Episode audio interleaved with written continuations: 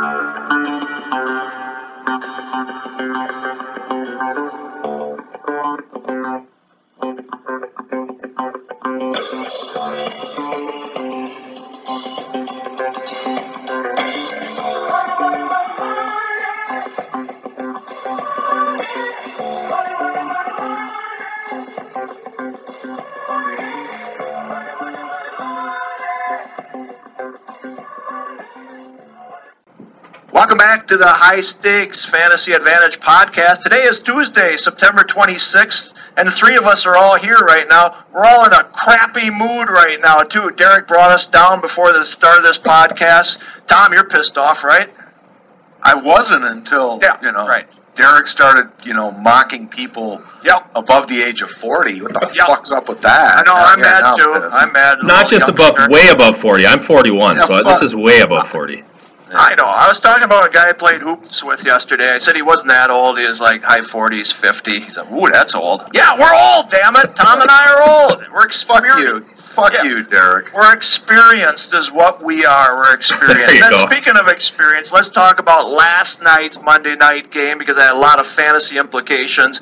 Just to set the record straight, Tom and I needed one point to beat Ray Flowers in the FSTA League from Jason Witten last night, okay? He had one catch for three yards. That's 1.3. Tom, now we got to sweat out the scoring changes. What do you think of that? Well, the best part was it was on the first series or two. It was like early, real early, and it's like I don't know, it's Central Time here, so it's like seven forty. We get the catch, and we're all we're like, okay, yeah, he's gonna get at least a couple more the rest of the game. We'll have a comfortable lead. No, he didn't get a single fucking catch the rest of the night. One for three. After last week catching 10 passes. So that was the way it went last night. But Derek, you did have it pegged right. You said it was going to be a high scoring game. You thought that the Cowboys would win. I agreed with you. So take a bow right now. Nobody can see it, but take a bow. Uh, I can't take a bow. That's the only thing I got right all week. So uh, at least I ended on a good note. So I'm, I'm starting on fire, moving into moving into this week. All right. Well, let's talk about it last night. Zeke came through with 18.4. We said he was going to have a good game. 22 rushes, 80 yards, and a touchdown, three receptions for 14 yards. Tom, do you think that running game is still right for the Cowboys or not? I don't see the offensive line. I mean, again, they had eight men in the box a lot of times last night, four stacked to shoot pra- uh, pass the ball. But uh, what do you think about the Dallas running game right now? I'm not concerned about it. I, you know, he got going as the game went on. He looked really good late. He was, he finished strong, and that's what you have to do. Is especially in a game that was close, and last night's game was close. Keep going with him, even if it's not working. But maybe use the pass to set up the run as opposed to vice versa. I think if he can do that, then that will open things up for Elliott. But I'm not worried about him at all as far as if he's on the field. The question is, how much longer is he going to be on the field?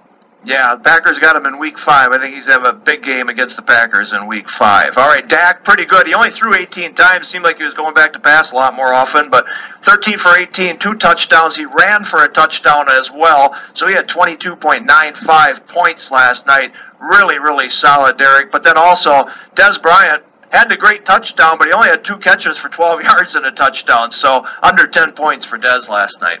Yeah, I mean that's what you get with uh, matchups against guys like Peterson and that. I mean, Dez isn't a huge volume guy. We've seen that over the last few years. He's still a guy you got to start regardless of matchups. Found a way to get into the end zone. I'll tell you what, Dak Prescott looks awesome right now. I- Just he looks so calm back there for a second year guy. I know he, did- he looked calm last year as a rookie as well. But what I really like about him, obviously, he makes plays with his legs, as you alluded to the the running touchdown he had, which was really nice. But he, Yeah. you know, he gets out. Not he can throw on the run, and not just when he's like rolling out. He can throw accurate on a dead sprint. I mean, that is just lethal when your quarterback can get outside the pocket, get away from guys, and then throw strikes down the field as accurate as he can. He is a monster. Yeah, that touchdown pass to Brice Butler was really nice for sure, and Butler had a nice catch there. But uh, you're right, he got forced out to the right, threw a bullet, touchdown. Very good. Tom, let's talk about the Cardinals, who are now one and two, and really, I think they're an iffy playoff team here. But let's talk about their running situation. Ellington last night, five carries, 22 yards. Uh, he had five receptions, 59 yards, so he had 13.1 fantasy points. Not bad. Chris Johnson, 12 carries, 17 yards not a factor. How about Kerwynn Williams? One carry all night. What he went for like $400, $500 two weeks ago after David Johnson got hurt. What's your assessment of the running game there in Arizona? Well, the Kerwynn Williams bids were a mistake. That's first and foremost. Uh, Chris Johnson looks old. I, I, I know he's in his thir- early 30s, which, by the way, Derek is really fucking young. but um, he got old from a football perspective quick. Sounds old to me. Yeah, he doesn't. Well, he doesn't doesn't have anything left. And the Cardinal beat writers uh, who I follow on Twitter were speculating between themselves that uh, it could be Andre Ellington in the backfield next week. That wouldn't surprise me. He looks like he's more explosive. But bottom line is, without David Johnson, this is a really tough offense to get behind. I know Carson Palmer looked good. Larry Fitzgerald looked fantastic, but they got nothing else. J.J. Nelson didn't have a catch. Jaron Yeah. Brown, he got a touchdown, but you know they just don't have anything. I think it's a week to week proposition with this offense. Yeah, I agree. I didn't think the offensive line did very well. When they gave Palmer time, he looked really good in the pocket, but any pressure on him, he's just too old. He can't move very well.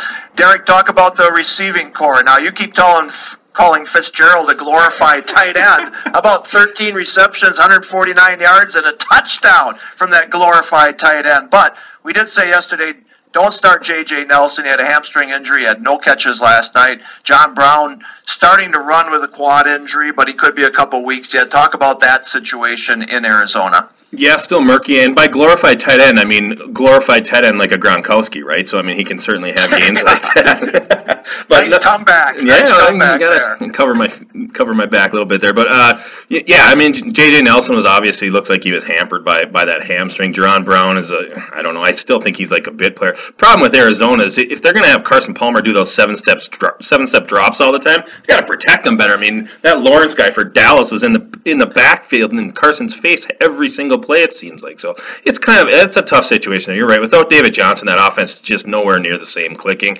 Again, my guy John Brown. Hopefully, like you said, he's starting to do some running, and if he comes back, I again, I, who knows if he's ever going to be close to what he once was or could have been. So uh, I'm not I'm not keeping my fingers too crossed there. So at this point, you know, it's it's Fitzgerald and the other guys are all hit and miss at this point. So uh, it's Yeah, it's a- not not a receiving situation I want too many parts of at this point now. I agree with you. I think it's a mess right now. Tom, do you think Arizona's in trouble of not making the playoffs? They're one and two right now. Oh, absolutely. I mean, they're they're just not that good offensively. Yeah. You know, from a week to week perspective, they're not a team that you can count on consistently without David Johnson. It's just that simple. And John Brown being hurt hurts them as well. So their defense is still pretty solid, although it, it gave up 28 last night. So that was good work by Dallas. But no, I, I think they're they're at best a fringe playoff team at best. Yeah. And they're going to need David Johnson to come back for them to really make a run at it. I do. All right, I do hope they're in at- contention, though. I think I, I do hope they're you know stick around you know for for those last spots because at that point, David Johnson, I think they will let him come back and play. If they're Right. if they're way out of it, I I don't think there's a reason to bring David Johnson back. So as a fantasy guy with a couple of shares of David Johnson that I'm still holding on to, I hope they stay around. Yeah, that- that's a good point. No doubt about it. Fantasy owners want to root for them to stay around 500 and stay in contention for the wild card at the very least. I mean, Seattle's not going to run away with that division. They've got problems themselves. So Arizona's just got to keep winning here and, and stay in contention here. I know the Rams are in the mix too, but I that's was what just you're going going to to say. say. Yeah. I was going to say the Rams might be the best team in that division right now. Could be. Their, de- their defense has got to get better. I mean, Yeah. they're they're really underachieving on defense. Yeah, we'll have an Aaron Donald back full time now, and he should be up to speed now to play more offense. So definitely a good team there. All right, let's take a, take a look at the NFFC standings here because guys, we've got some close, close races here in the Classic. Uh, Andy Saxton teamed up with Mark Winokur. They're leading the Classic right now. 266 teams there. Their point lead is 1.55, so very, very close over Steven Stiff. In the prime time, Jason Anthony is leading. Uh, 552 teams. He's got a winning margin right now of five one hundredth of a point over Mike Santos and Kirk Kooks. So uh, gotta like that close race in the prime time as well. In the RotoWire Online Championship, Kenneth Burke has a 3.75 point lead. He's in first place among 2,552 teams. We'll be upping the overall prizes there. Look for that very soon. In the Draft Champions National Championship, Michael Zucca is in first place by 2.25 points. So again, everything very, very close. In the cut line, Justin Kimbrough is in first place by 1.35 points. So again, really, really close. You want to talk about close? In the 14 team ultimate, eight teams are tied for first at two and one. In the 12 team Las Vegas Ultimate, eight teams are tied for first at two and one. No Guys, undefeated teams there, huh? No undefeated teams there? No undefeated Wow. teams in each of those. Yeah, very That's interesting. crazy after three weeks. Yeah, Yeah, we well- do. We do have a couple undefeated teams in the 12 team ultimate that we had on September Yeah. 5th. Okay. Kyle Crawford, Chad Schroeder, both off to 3 0 starts. But no, this is great. It's what you want. You want to see competitive uh, leagues. You want to see competitive overalls, and we're seeing all that early. I think things will shake themselves out. There's certainly a lot of Todd Gurley stuff showing up in the early leaders. Chris Thompson, I'm sure, is impacting a lot of people. So I think it'll be interesting to see as it goes on. But I think it's fantastic to see these early contests being so tight. Yeah, and in fact, uh, the number one in, impact player has been Kareem Hunt, no doubt about it. Uh, he's Kareem been Hunt. doing great. And you know, if you look at our overall standings, we show where they drafted as well. I mean, there's not a lot at the top. It's not the number one teams that are leading right now. There's a lot of 12 teams, teams that drafted from the 12 spot in the classic and the prime time. So a lot of balance right now. It's been a very interesting season, but uh, anybody can win it right now, no doubt about that. So let's talk about uh, this upcoming week here, guys. We got, hey, Willie Snead is back, right? Finally. Is that good? Yeah, it's very good. Plus, it's a London game. That's fantastic. We want What? more London games. What? No, I know. You're, you know, go ahead, get upset. No, no. You, you telling me there's a London game? Yeah, you, do you know where to TV? find it? You know where is to it on TV? It's it's. Go ahead, get it out of your system. I know you want to rant about this. Go Come ahead. on. Paid for the Sunday ticket, right? This is like the ninth, tenth year I've paid for. I'm paying three hundred and fifty dollars a year for all the games, right? All the American the- games. All the games. Where does it say that in my contract? All I don't know. It's in the fine print. You got to look It's down in the farther. fine print. Yeah, I don't. I don't have Directv, so I don't know. That shit up. I know you are because you don't have Direct TV. I have Direct TV because of the Sunday ticket, okay? And I pay three hundred and fifty dollars for every NFL game. I wake up on Sunday. That's eight thirty in the morning. I turn on my TV. It's not on CBS. It's not on the Sunday ticket. Where is it? My daughter found my daughter found it. It was on Yahoo. She's seven.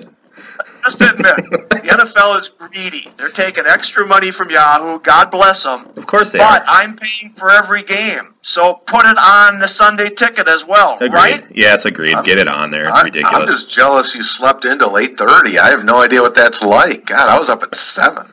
That's because you thought the game was on at seven. That's why you got up. I knew it was eight thirty, and I got up at eight thirty. But no, that's my rant. I mean, I don't care if they sell it to Yahoo. That's great. Get it on other platforms. I don't give two shits. But I paid for the Sunday ticket. I should have been able to watch the London game. Now, what game am I not miss or not watching this week?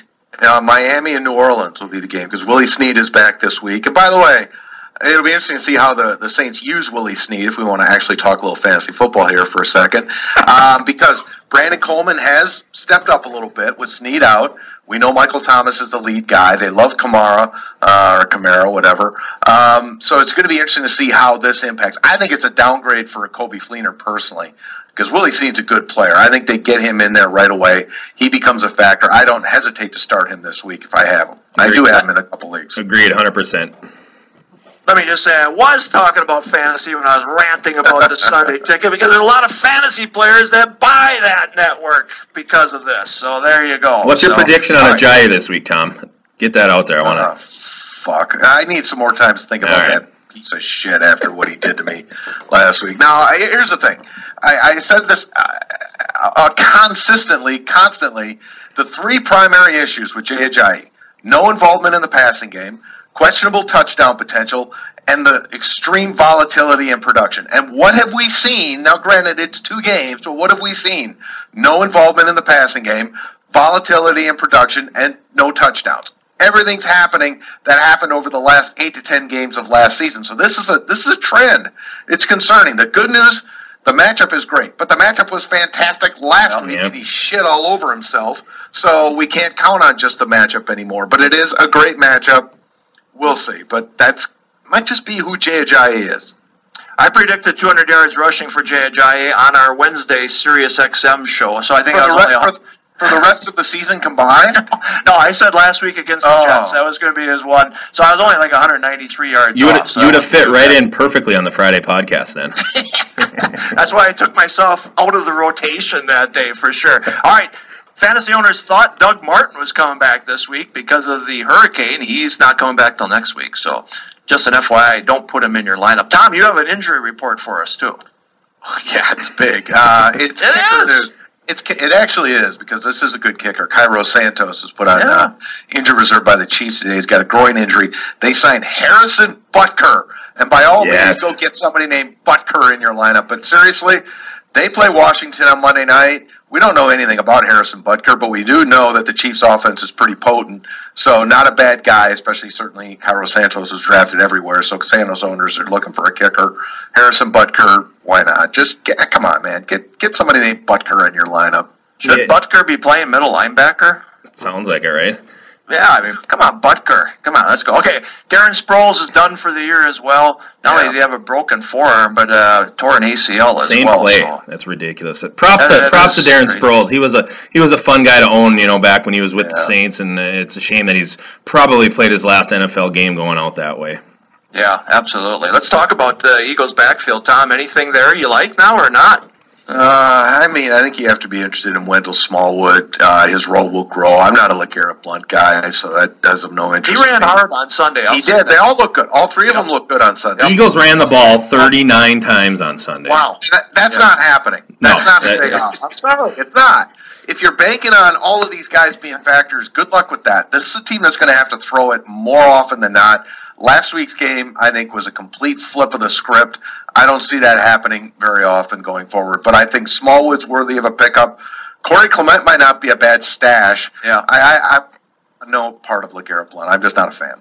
So if you're a blunt owner, though, what do you do with him? I mean, you never start him. That's what you're saying. I mean, people drafted him as an RB two a lot of times. Yeah, I mean, if you if you own the guy, you look at the matchups and you say, you know, but last week wasn't a good matchup, and they ran it 39 times successfully against the Giants. So it was one of those crazy things.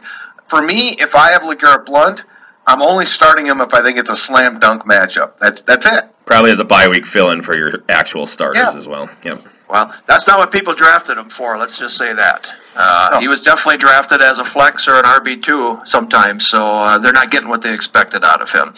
All right, uh, we got the Thursday game. We'll talk about that tomorrow. We're also going to highlight which players are on the winning teams. Like we said, we think Todd Gurley, Kareem Hunt are a lot of first place NFFC teams. We'll analyze Diggs. those teams tomorrow. All right. All right, so join us tomorrow, and hopefully we'll clean up our act to be a little bit more sunshiny.